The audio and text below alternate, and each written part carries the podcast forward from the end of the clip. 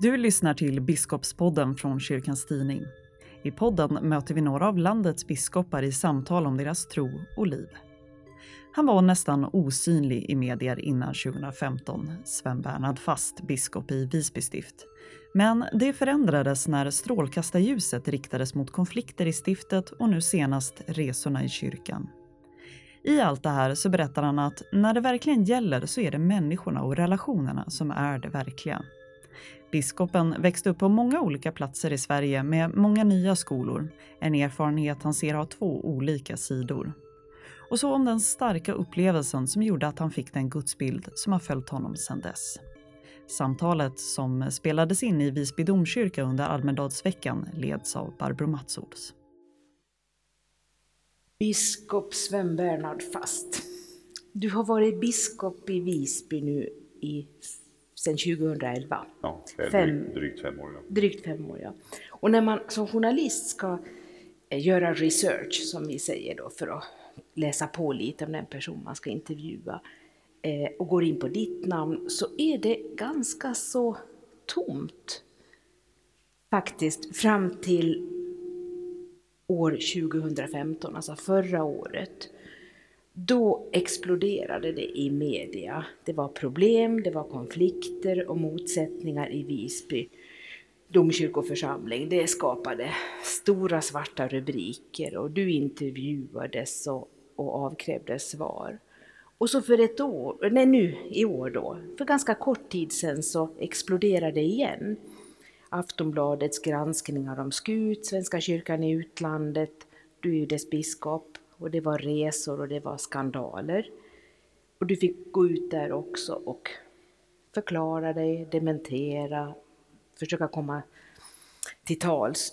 Då undrar jag, hur har allt det här påverkat dig som människa?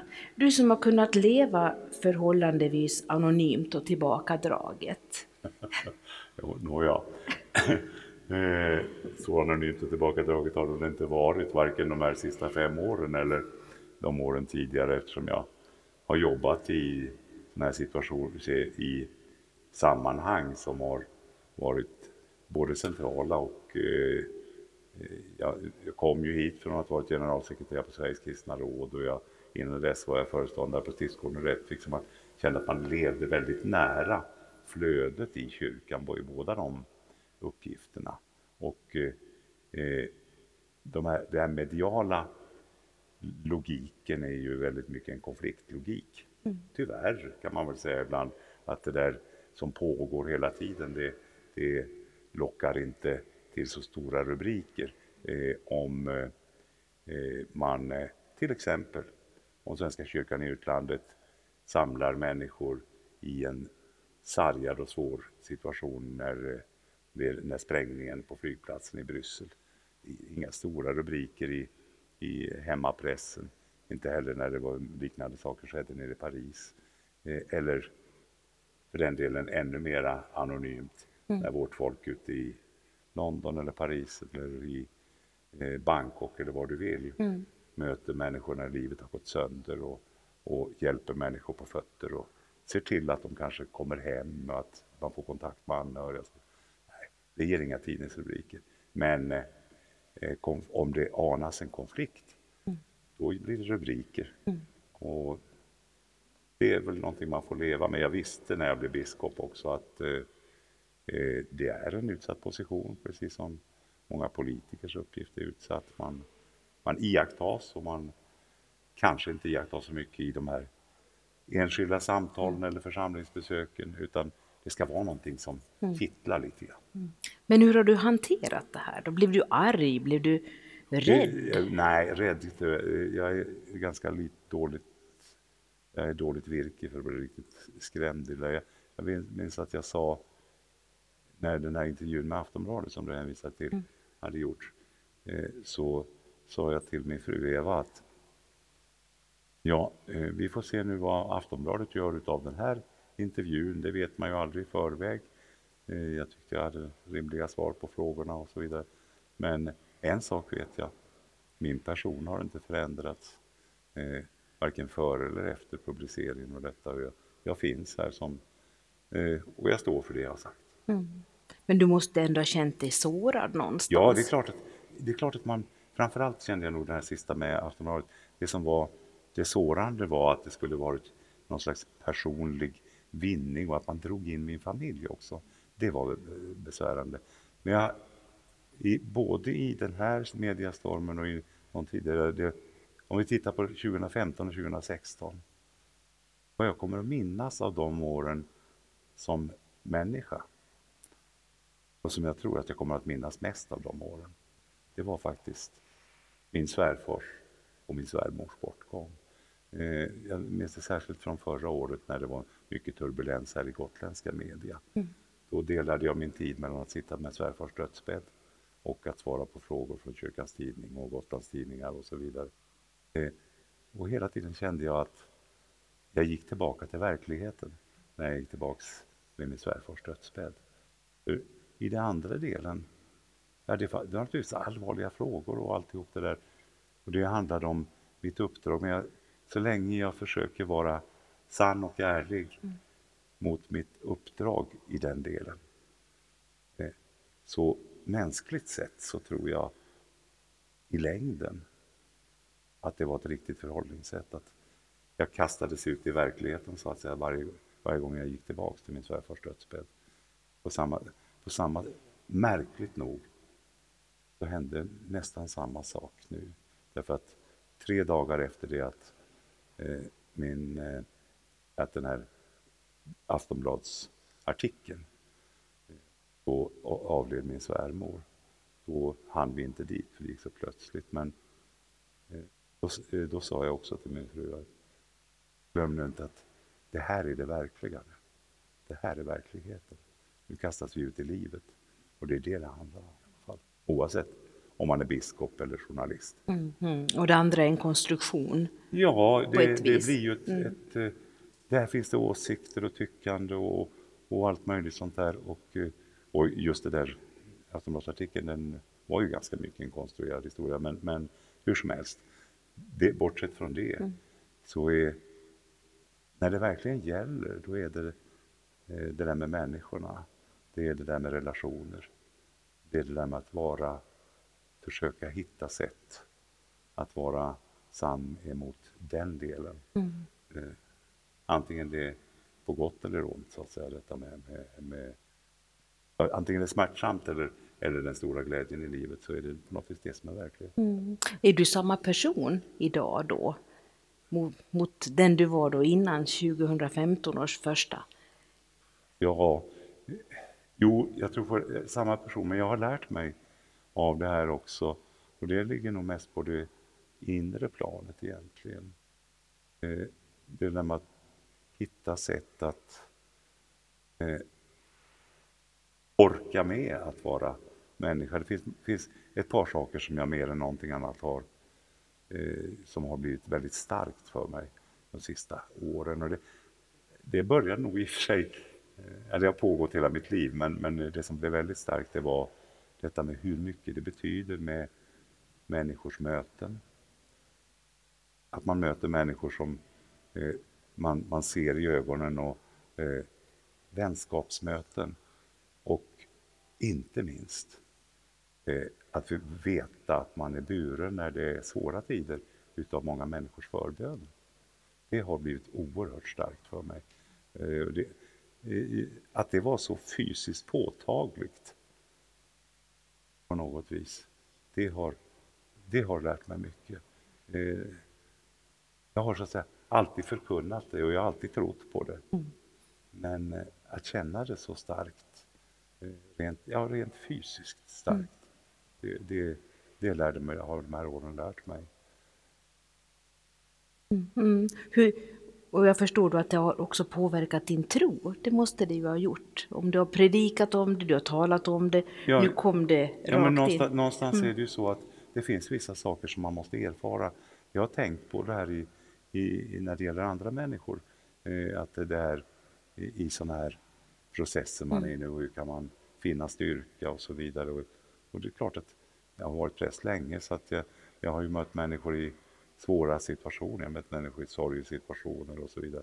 Men jag, Ja, någonstans tror jag perspektiven, att jag nämnde min svärfar och min svärmor, att jag har de här sista två åren eh, varit med om bådas, bådas död och varit väldigt nära. Och det var två människor som jag också personligen, inte bara min fru, stod väldigt nära. Mm. Eh, att det ger perspektiv. Eh, och, och, vad som är viktigt. Eh, mm. Och man kan säga att det ger perspektiv på biskopsuppdraget också. Eh, jag menar, det här korset, det, ja, nu råkar jag fuskkorset på mig idag, eh, så att det här ska skickas tillbaks när jag eh, eh, har dragit mitt sista andetag.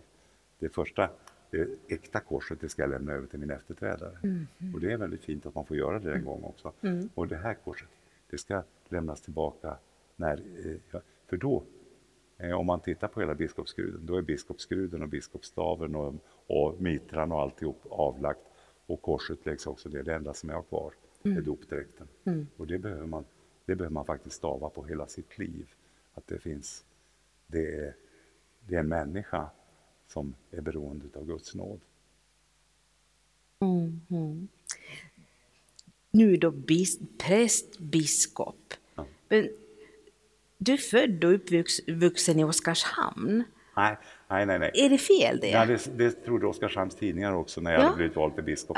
För att de ringde, ringde och, och, ville ha en vinkling på Oskarshamns vinkling. Ja. Eh, och född är jag ja. i Oskarshamn. Var är du uppvuxen då? Jag, jag, jag, var nio månader när jag flyttade från Oskarshamn och mina föräldrar var vilsna och rotlösa själar eh, som flyttade från den ena platsen till den andra. Så jag är uppvuxen i Skåne, Småland, eh, Västergötland, Uppsala, Stockholm och nio månader i Oskarshamn.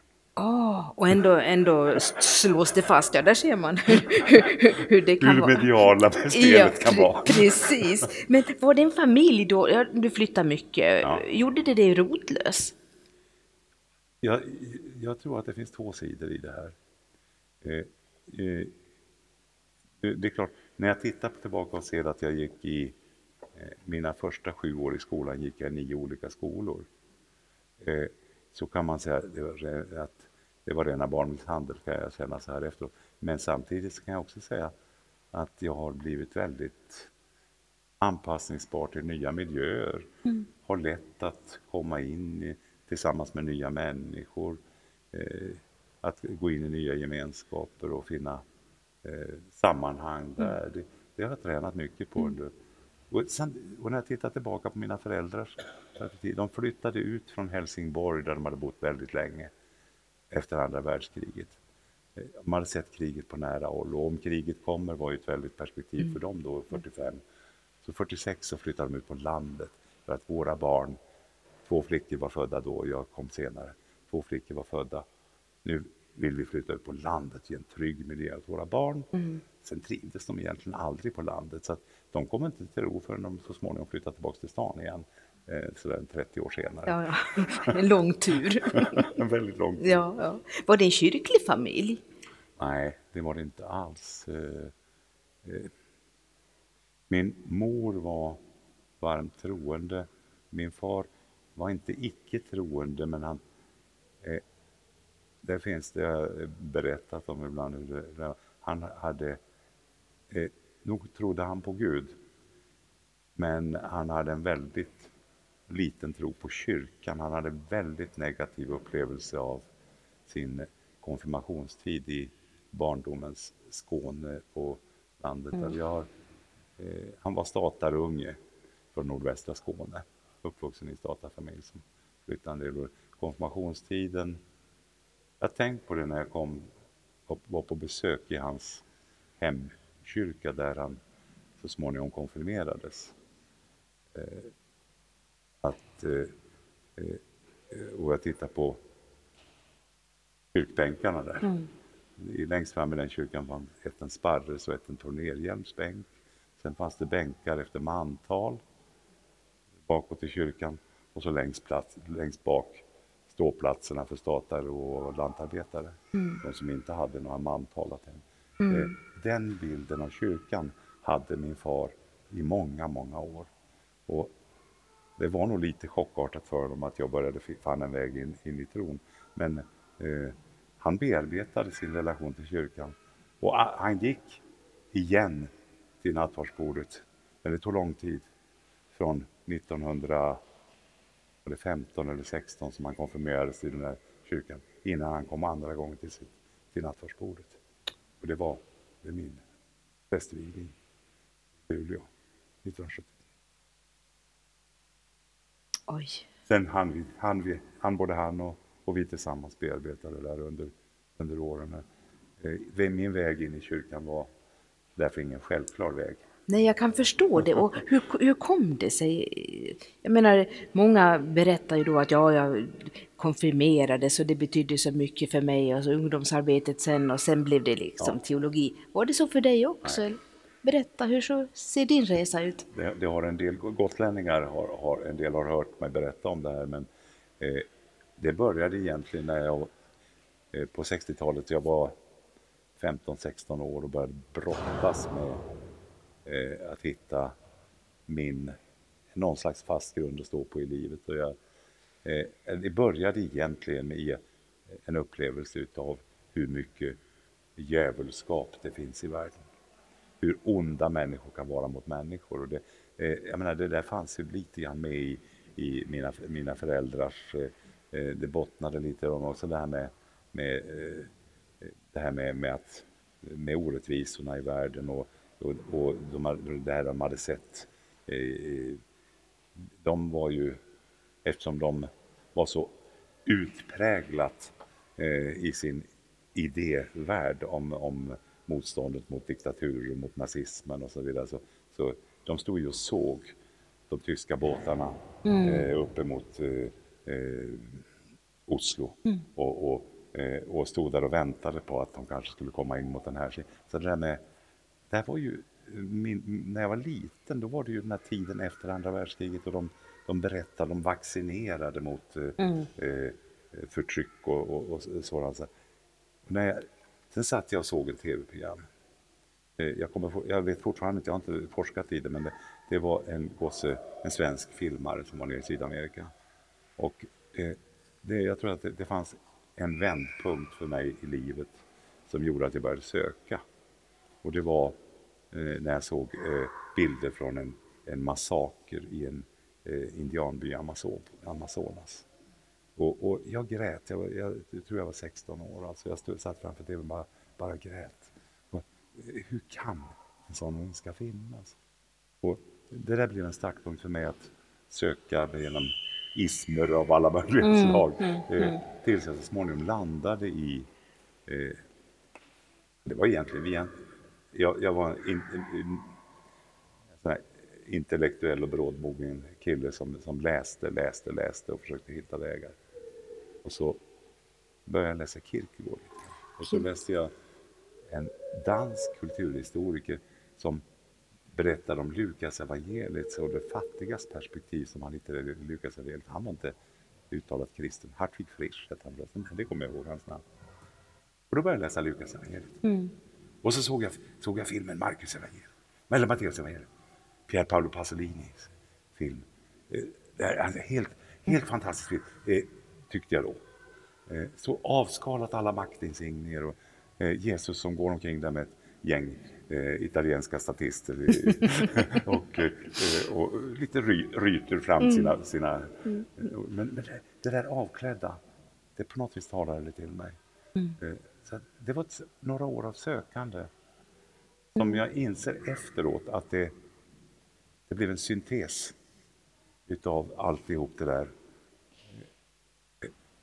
Jag vet precis. Jag kan, det är inte så många som kan säga så där att det var precis den, den stunden. Mm. Men mina klasskamrater på gymnasiet i Helsingborg, de sjöng i kören i Mariakyrkan, eh, Bokstordets kyrka i Helsingborg. Och de sa, du måste komma och lyssna på juloratoriet.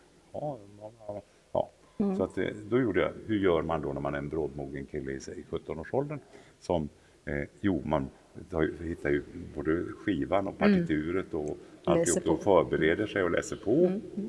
Och så, men vad jag inte hade kunnat förbereda mig på, det var upplevelsen.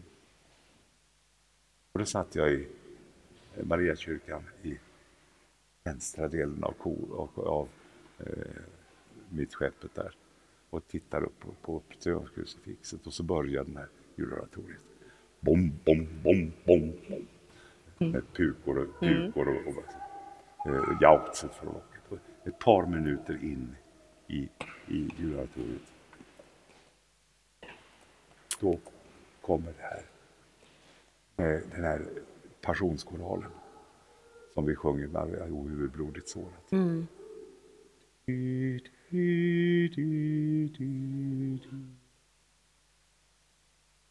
Och så såg jag upp mot det där krucifixet. Och då skedde för mig en dubbelexponering som har följt mig sedan dess. Eh, jag såg, på, jag såg Jesu, Jesu bild på korset, men det var mer. Jag såg det där indianbarnet i, i, i, från massakern i, i Amazonas. Mm. Då fick jag den gudsbild som har följt mig sedan dess.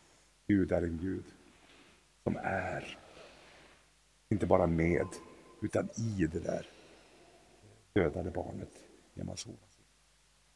Att Gud är där i. Inte vad tycker Gud om koncentrationslägren, utan vad hände med Gud? Gaskammaren, vad hände?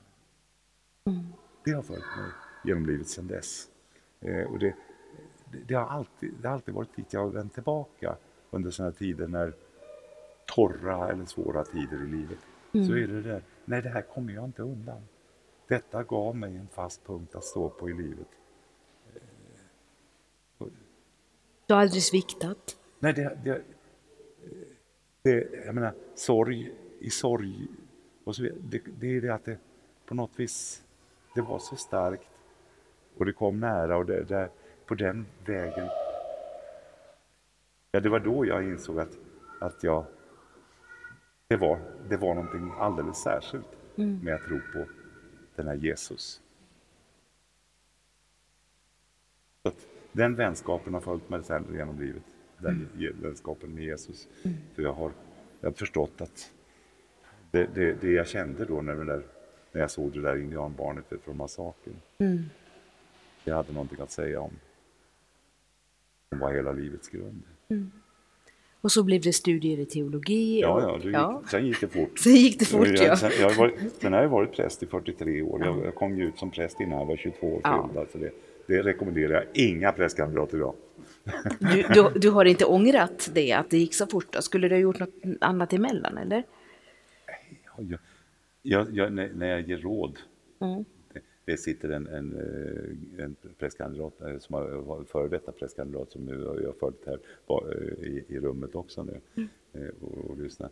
Det är klart att eh, jag kan inte ångra min brådmogenhet så att säga, eller att det var, det var så viktigt för mig som det var då. Och jag, fick, jag mötte också människor som kom att bli fantastiska andliga vägledare för mig under de, de studieåren. Nej, det är klart att det är inget jag rekommenderar. Man, man fick göra mycket lärospån eh, de första åren som präst som, som jag kanske som andra som hade lite längre livserfarenhet eh, hade gjort innan de blev präst. Just precis. Du, du hade ju så stark upplevelse då där i Mariakyrkan och med annat du har berättat och filmerna och så. Eh, det fanns aldrig något annat alternativ för dig då än att gå in i tacka ja till kallelsen, den yttre och den inre. Ja, nej, men det knuffade ju på mig. Ja, och, ja. och jag, jag, jag, men det är klart att det där, jag var ju lite förvånad. Jag var ju förvånad själv över Mm. det här och det, min omgivning var nog också lite förvånade. Så att det, eh, det första jag sa var väl att jag skulle läsa religionskunskap. Smygvägen Smy, lite. så det var lite smygväg. Men sen, eh, och förresten, du sa om konfirmand. Och sen, Mm. sen var det docenten Gösta Höök som var en av mina lärare på, på, i Stockholm. Eh, som sen kom att vara ganska betydelsefull i den karismatiska väckelsen Mm. i Stockholm också.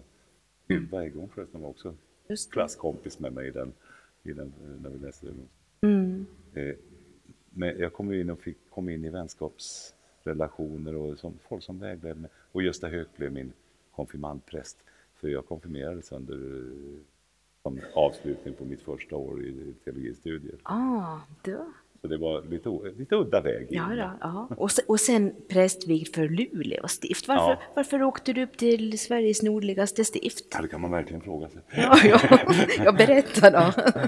Eh, nej, men det, jag, det finns flera, flera skäl till det, men, men eh, en sak var det att det fanns en biskop uppe i, i Luleå som hette Stig Hellsten på den tiden.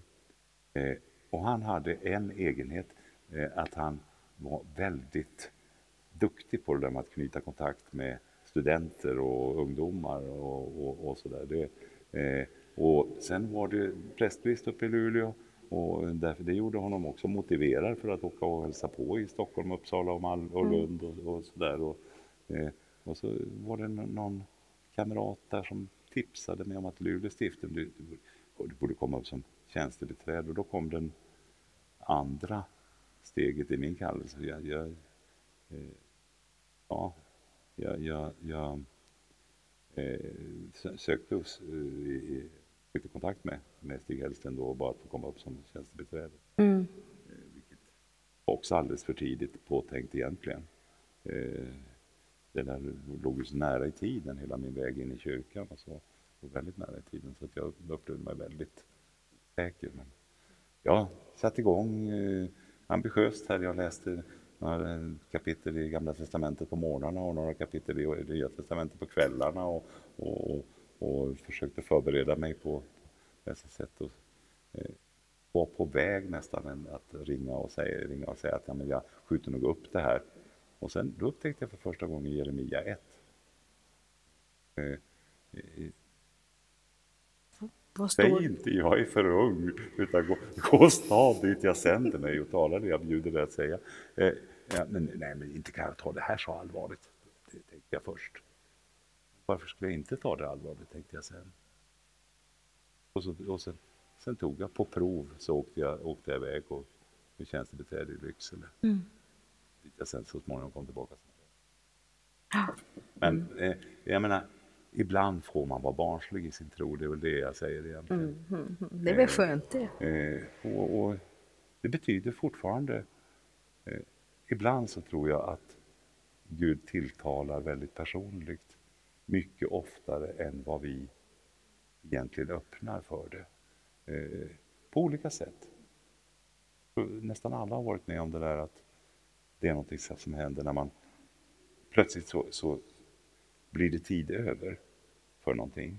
Och så tar man en, tar man en lite annan väg än man hade tänkt mm. och möter precis en människa som man ser var väldigt meningsfullt att möta. Guds tilltal är mycket närmare oss än vad vi alltid är benägna. Det är kanske vår frånvaro som är större hinder än Guds frånvaro. Så kan det vara, säkert. Du åkte sen vidare i livet och blev kyrkoherde och församlingspräst i Dalarna, mitt mm. hemstift och Västerås. Mm. Och efter några år där så blev du föreståndare för stiftsgården i Rättvik, en betydelsefull oas för väldigt många människor. Eh, och där var du, tror jag, nästan åtta år. Eh, hur var de där åren och vad, vad bar du med dig därifrån sen? Det var väldigt mycket. Jag, jag, det, det där, I många olika saker. Dels var det en mötesplats för ungdomar. Eh, eh, vi pratade om det med, med medarbetare och så. Det, det hade ju varit ända sedan 40-talet 40 en, en mötesplats för ungdomar. Dels från stiftet men också faktiskt för många från andra delar av, av Sverige också. Mm. Eh, konfirmandverksamhet och ungdomsverksamhet. Och, eh, det var någon som uttryckte det som att vi försöker skapa en tillvaro där eh, nätmaskorna i nätet är tillräckligt stora för att man ska känna sig fri och tillräckligt täta för att man ska känna sig trygg. Och jag tror att det fanns mycket i den miljön där eh, som, som just var så, mm. att unga människor hittade en väg mm. att eh, växa. Och sen var det att kyrka och samhället runt omkring och kyrka och kulturliv. Det, det kryllade av författare och konstnärer mm. som, mm. som hade eh, och det, eh, eh, Stiftsgården Rättvik som andra hem. Eh, och, och eh, Nils-Hugo Ahlstedt, den, mm. den som föreståndaren som byggde väldigt mycket av den mm, verksamheten, mm. han, han samlade ju eh, människor ur, ur arbetarrörelse och företagsvärld och samtalade där med att samtala med varandra över gränser och åsiktsgränser och intressegränser. Och sådär. Det fanns en fantastisk tradition Mm, där mm, eh, som jag lärde mig mycket av och det var också ekumeniska fönster som skulle öppna till eh, världen utanför. mm. Eh, det var ganska kul för många år senare så, så var jag på ett ekumeniskt möte, ett europeiskt, stort europeiskt möte i Trondheim och eh, eh, när jag tittade igenom listan på folk som var, var med så identifierade jag den ena efter den andra som hade varit volontärer och ungdomsmedarbetare i, i, på Cisco. Och, utav dem jag visste så var det många som eh, var ja, i vår egen kyrka Mm. som var representanter där. Men också sådana som representerade Church of England och, och tyska Mm. evangeliska kyrkan Mm, och så vidare. mm. För, den här, för de här internationella fönstren stod Mm, öppna där. mm, mm. Det är mycket jag tog med mig därifrån. Ja, Jag förstår det, för att det, det betyder så mycket, eller har betytt väldigt mycket för väldigt många människor. Som just det här, den tidens också nätverkande. I, innan våra sociala medier och annat Ja. har tag, tagit över så möttes man där. Det var mycket så. Eh, det var ju, jag tror det var åtta år där i Rättvik. Ja, ja det mellan sju och åtta år. Ja, och det tycks vara en liksom livscykel för dig. Det när, jag, när jag tittat, i all- i alla fall där tror jag jag är rätt, eh, tillbaka. att Du, du har varit på dina, dina tjänster, dina positioner, ungefär sju, åtta år. Och det, det kommer att bli... Ungefär många- så här också. Ja. Va, va, va, hur, hur tänker du runt det? Det har råkat bli så.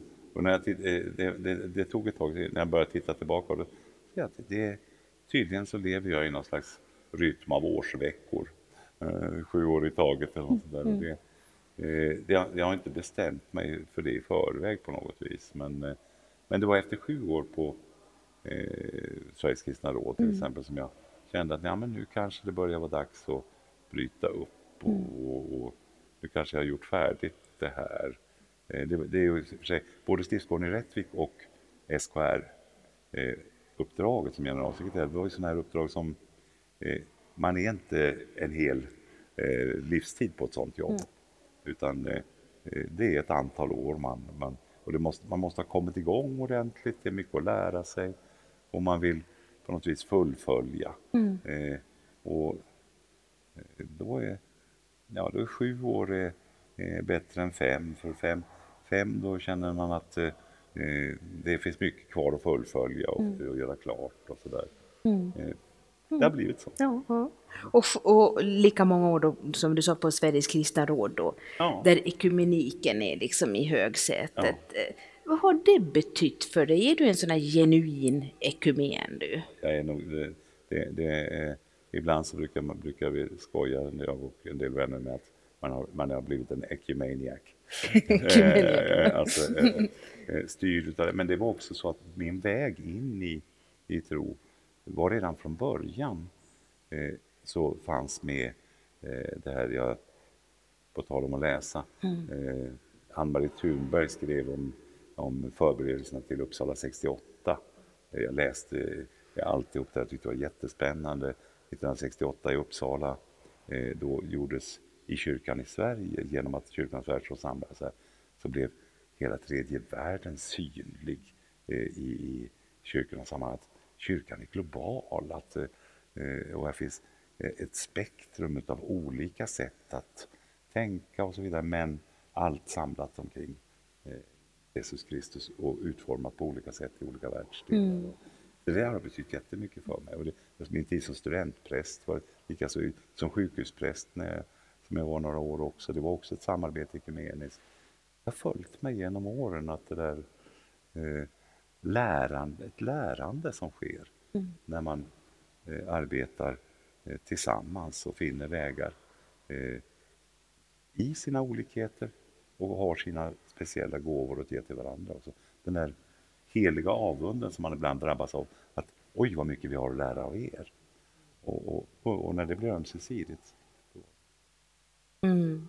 Hur, I vilken riktning går då den, den, om vi säger den världsvida kristna kyrkan? Vad, vad, vad, vad ser du där? Du, du reser ju mycket också i egenskap av skutbiskop. Vad är, det, vad är det för kristenhet du möter? Mer än den som vi ska känna viss avund inför då? Vad- Jag tror egentligen det, det, det finns ju olika sidor. Det, vi, vi lever ju all, vi lever ju inte i ett isolat borta från det samhälle där vi lever. Det, det, finns ju två olika eh, och mot, motsträviga mm. saker. Det finns ju en nynationalism som ibland också drabbar eh, kyrkliga, kyrkliga verksamheter och att man eh, slår vakt om det egna. Mm. Mm. Eh, det finns. Men det finns också den här som har funnits i, under hela 1900-talet och finns fortfarande, nämligen den här strävan mot enhet för, för att världen ska leva. Att eh, vi som kyrkor har ett gemensamt uppdrag eh, som vi går in i världen med, så att säga, för världens helande. Eh, efter andra världskriget, för försoningen i Europa. Eh, idag så eh, har vi återigen väldigt mycket utmaningar i vår del av världen. Och vi, har, vi, vi har också utmaningen att se varje medmänniska, oavsett tro, som en Guds skapelse. Så att eh, utmaningarna fortsätter att få nya former, men eh, jag tror ju på att vi går emot en större eh, enhet för, för att världen ska leva. Och jag tror att det är att följa Guds vilja. Jag har gjort det till mitt valspråk som biskop också. Mm. Eh, på, på det att det alla må bli ett. Eh, för det har ju både med mänskligheten, eh, kyrkans enhet är ju ett redskap för människans, människans och jordens helande. Mm. Men du ser inte de spänningarna som finns då i... Jo, det är klart det är spänningar. Ja. Hur hanterar man dem bäst? Ja, jo, då måste man, ja, men det, det är ju detta att det är därför ekumeniken är så oändligt viktig. Det har aldrig varit så viktigt att samtala och lära känna varandra, eh, att eh, lyssna till varandras eh, erfarenheter och så som det är idag. Och det tycker jag man har, den ekumeniska rörelsen har ju där en, en gåva att ge också till samhälle och värld. Mm. Att det finns inget alternativ till att föra dialog med varandra.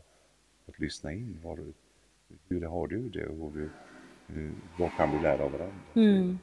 Finns det en större öppenhet för just det här lyssnandet och inkännandet idag än vad det gjorde för, ja, säg 20 år sedan? Jag vet inte, det är väldigt svårt. Man, det, det finns ingen tid som är så svår att analysera som den man lever i. Eh, 1900-talet har ju inneburit stora landvinningar så att säga på att eh, när det eh, det här ekumeniska perspektivet. Mm. Eh, eh, det, går, det går lite åt två håll idag. Det finns ju spänningarna mellan just det där med att slå vakt om sitt eget mm. eller att eh, leva i, i Jag tycker eh, senaste tidens eh, en väldigt spännande utveckling det är de, signaler som den nya påven i Rom eh, har, har gjort, där, där närvaron bland de som är de stora utmaningarna bland annat närvaron i detta med flyktingströmmarna mm. i, i, i, till Europa och närvaron med det, det här med eh, jag ångrar att, jag tycker synd att jag inte kom på det själv. Eh, detta att, att, eh, kom, att vi tvättar fötterna på skärtorsdagen på ett flyktingläger med, med människor utav fyra andra eh, religioner mm. och, och eh, bejaka dem som människor som jag är satt mm. i, i, som kristen i mitt uppdrag att tjäna. Det, att ha det som det första perspektivet. Ja. Du hinner ju göra några sådana fottvagningar ja, jag, här. Jag brukar tvätta, tvätta prästernas och diakonernas fötter innan de går ut och betjäna ja. eh, de övriga här mm. på skärtorsdagen. Men eh, eh, jag får väl fortsätta det där med att fara ut på flyktingförläggningar och så vidare. Jag tycker ja, men det var ett symbol, fantastiskt symbolvärde mm. i det som eh, Franciscus gjorde, gjorde då. Mm. mm. När du går i pension, då har du också naturligtvis förhoppningsvis en fantastisk tid framför dig. Vad ska du göra som pensionär? Har du någon hobby som du ska ta upp? Var, bor du kvar på Gotland? Var, var, var hittar vi dig sen? Mm. Ja, det är sådär att jag, eh, precis som det är hjärtat har en, eh, två kammare och två förmak så, här, så har det blivit så lite grann efter de här åren eftersom de långa tiderna vi har bott och så den här eh, tiden. Att Gotland och Dalarna kommer nog att finnas där både och framöver. Eh, vi har en liten stuga i Djursås Finnmark och den återvänder vi till ibland. Men eh, vi vill ju gärna ha någon, hitta något sätt, något sätt att förankra oss här på ön också. Eh, någon, kanske någonstans på, på landet här på mm. ön, jag vet. Vi, mm. Mm. Vi, vi, vi, forskar i detta just nu för att eh, Gotland har för alltid stannat i, i, i hjärtat hos oss, mm. både mig och, och Eva. Mm. Sen tror jag att jag kommer resa mycket, mycket mindre eh, än vad jag gör Jag tänkte nu. du skulle säga mer. mycket, mycket mindre. Mm. Eh, det frågade de vid utfrågningen inför biskopsvalet, så fick, fick vi allihop frågan, tycker du om att resa? Och min svar på det var, nej men jag tycker om att komma fram. Och du har kommit fram? Jag tycker, mm. jag, jag, jag, tycker det är väldigt roligt att träffa människor mm. och med Men själva resandet tror jag kommer att vara ganska trött på mm. under en tid eh, efter det. Men eh, sen vet jag inte riktigt. Eh, det, det, det, får visa sig. Har du någon hobby? Vad, vad gör du när du är riktigt ledig? Jag är riktigt ledig? Jag, eh, det, det, jag säga, det, eh, klippa, klippa gräs och, och, och, och, och sådär i stugan och sådär, det är väldigt avkoppling. Det där handfasta. Mm. Man, eh, för alltså, det är ju så att när man gör det här så ser man det här resultatet. Eh, I de här 43 senaste åren som jag har varit präst så kan man säga att man gör det här och vet aldrig riktigt vilket resultat det blir. Mm. Eh, eh, och, och, ibland blir det ett resultat som man till sin förvåning blir så otroligt glad över. Och ibland fastän man försöker göra på, på, på ett bra sätt så blir det inte alls det resultat man hade tänkt sig. Ibland blir det bättre, mm. men ibland blir det inte alls. Mm. Och det är väldigt skönt att se någon sån här måla på här mm. och så blir det rött och mm. klippa här så blir det fint. Och, mm. Eh, så det där praktiskt arbete är för mig en väldig avkoppling. Så du har inte tummen mitt i handen då? Nej, det tror jag inte jag har. Nej, det tror jag inte. Du kan fixa och snickra om det behövs. Ja. Ja, ja. Nu sitter vi här i domkyrkan i Visby och det är Almedalsveckan. Vad är det bästa med Almedalsveckan, tycker du? Det kan egentligen eh, sägas om, eh, vi försöker ju tillsammans, eh, Svenska kyrkan på nationell nivå och stiftet här, vi försöker skapa en mötesplats som är på tvärs. Där folkrörelsefolk, företagsfolk, politiska mm, politiker från olika schatteringar och, och mediafolk och alla träffas mm. på tvären. Mm. Och det blir samtal som uppstår och oväntade samtal, oväntade möten. Eh, det tycker jag nästan är det bästa med det. Eh, och det tycker jag också är kyrk, när kyrkan är kyrkan är som bäst, mm. att vi skapar mötesplats där olika åsikter, olika intressen, olika sociala bakgrunder möts och skapar någonting tillsammans. Mm. Det, det, är det bästa med Almedalsveckan och, och, och, och, när kyrkan fungerar riktigt, riktigt eh, på rätt sätt, då är den också en mötesplats för alla sorters människor oavsett bakgrund och vi, vi, vi skapar gemenskap. Vi, vi lever gemenskap. Eh, så att det kunde jag svara på båda sidorna av det. Nu svarar du på båda. Ja. Då får jag tacka dig Sven Bernhard Fast för det här samtalet. Tack, Tack ska du ha Barbro. Tack.